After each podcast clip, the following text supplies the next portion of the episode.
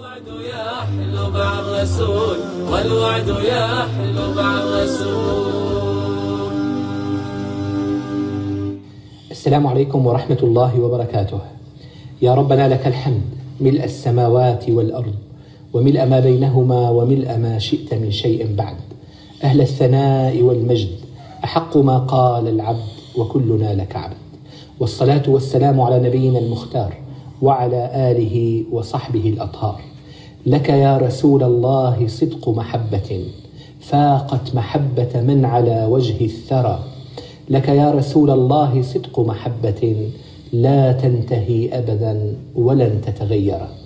أيها الإخوة الأحباب نحن معا في حلقة جديدة من برنامجنا مع الرسول. نرحب في مستهلها بضيفنا الدائم فضيلة شيخنا الدكتور محمد راتب النابلسي. السلام عليكم سيدي. عليكم السلام ورحمة الله وبركاته. وبارك الله بكم ونفع بكم. أكرمكم الله سيدي وبارك لنا في حياتكم ونفع بعلمكم. أه، سيدي نتحدث اليوم عن عفوه وصفحه صلى الله عليه وسلم.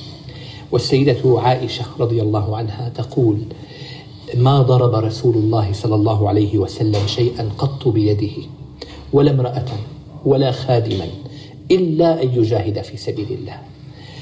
وما نيل منه شيء قط فينتقم من صاحبه إلا أن ينتهك شيء من محارم الله فينتقم لله عز وجل. يعني كان عفوا صلى الله عليه وسلم يصفح عن من أساء يحلم على من أساء إلا أن يكون الأمر يتعلق بشيء من دين الله عز وجل فينتقم لخالقه. كيف نفهم عفوه وصفحه في ظل قول عائشة رضي الله عنها؟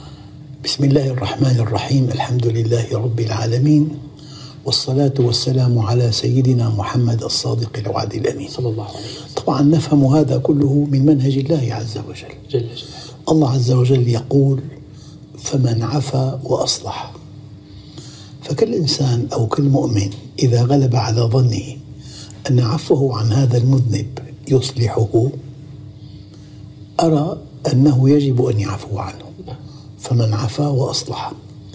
أما إذا كان شابا طائشا كان الحدث عن شاب طائش وكان يسرع سرعة غير معقولة وسببت متاعب كثيرة لمن حوله فإذا عفونا عنه تابع انحرافه نعم.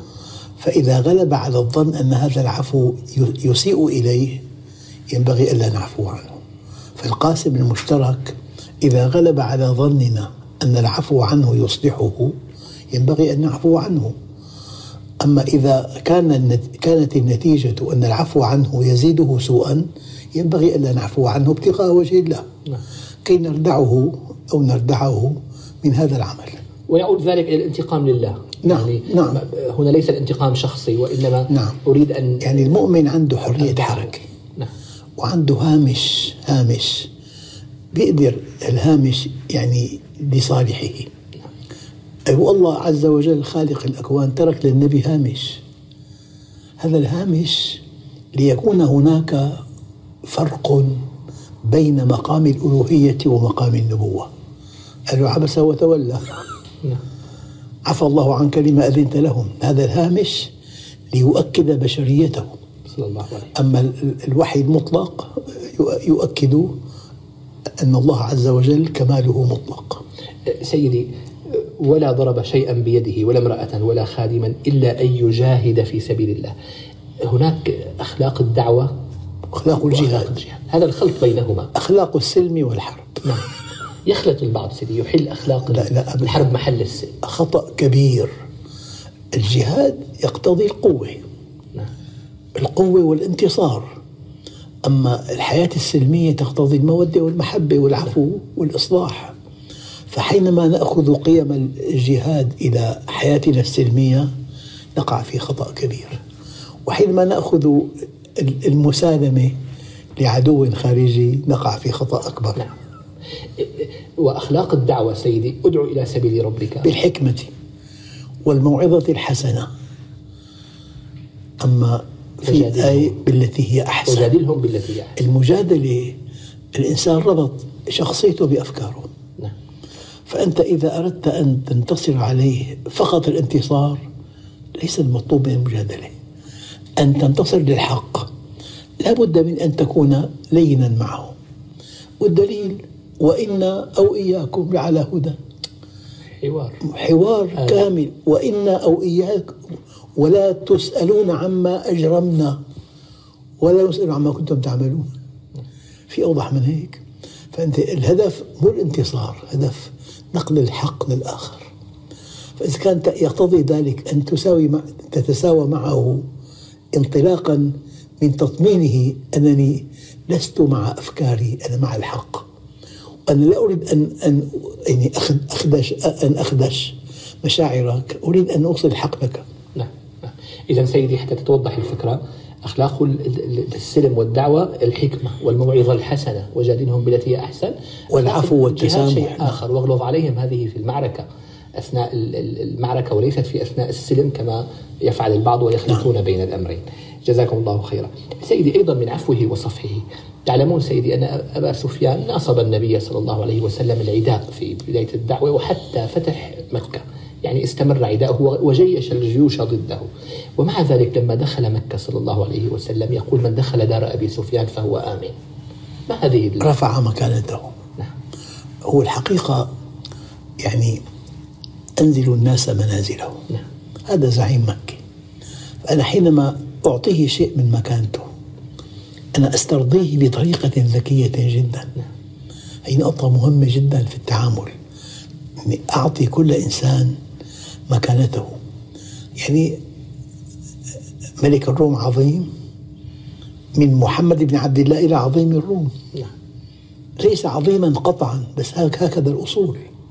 أن تخاطبه بمكانه برتبته بما يسميه من حوله. هي تأسر قلبه بها الطريقة. هي طريقة ذكية جدا وأخلاقية. نعم. مع أنه سيدي كان في مكة يعني من دخل المسجد فهو آمن من دخل داره فهو آمن فالنبي صلى الله عليه وسلم نش- نشر الأمن في مكة كلها. ومع ذلك يضع له هذه المزية. ومن دخل دار أبي سفيان إيه، فهو آمن. ملكه ملكه. ملك قلبه بذلك. أه، ولما أه، دخل مكة فاتحا ومئات السيوف تنتظر أمرا منه لتنقض على رقاب من ناصبوه العداء لسنوات ونكلوا بأصحابه. هذا كان موقفه في. وكان بإمكانه كشأن الأقوياء أن ينهي حياتهم جميعا. جميعا. ما تظنون أني فاعل بكم؟ قالوا أخ كريم وابن أخ كريم قال اذهبوا فأنتم الطلقاء. هذا الكمال هذا الذي ير- يرضي الله عز وجل أن نتخلق بأخلاق الله. وفي بعض الآثار تخلقوا بأخلاق الله. الله هو العفو.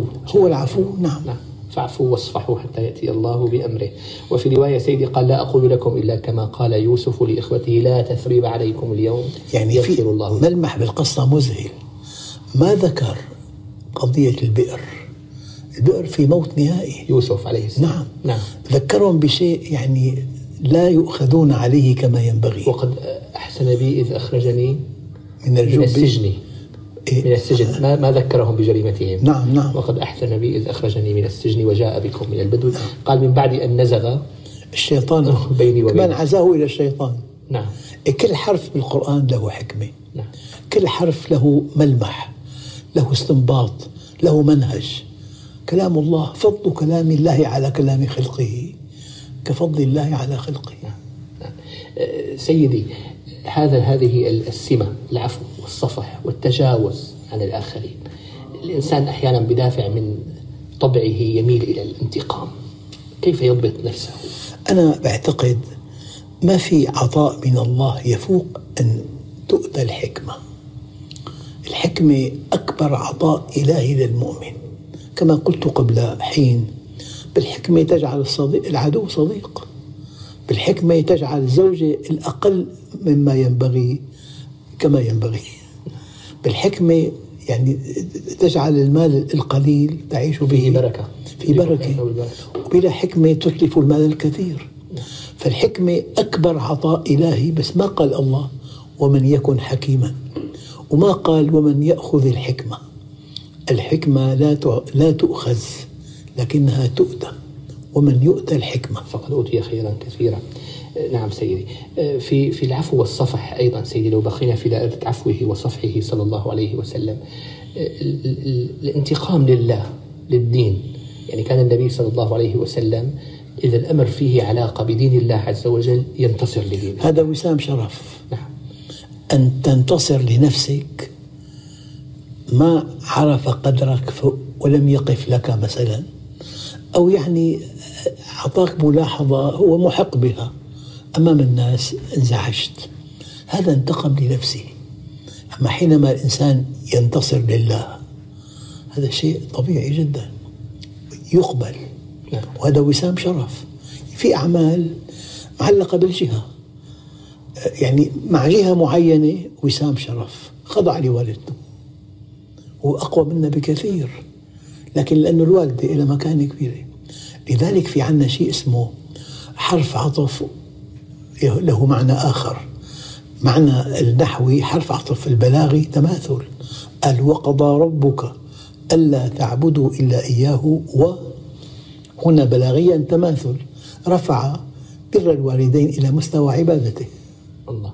إذا الإنسان سيدي آه، يعني قد يكون قادرا على الانتقام أو قادر على الفعل لكنه يرقى إلى الله عندما يعارض طبعه ويستجيب لأمر الله والعفو عند المقدرة. نعم.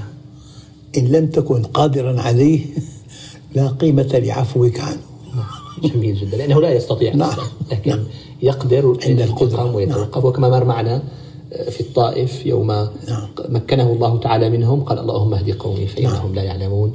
بارك الله بكم سيدي شكرا لكم. عفواً، إخوتي. الأكارم في نهاية هذا اللقاء أشكر لشيخنا ما ما تفضل به كما أشكر لكم حسن المتابعة.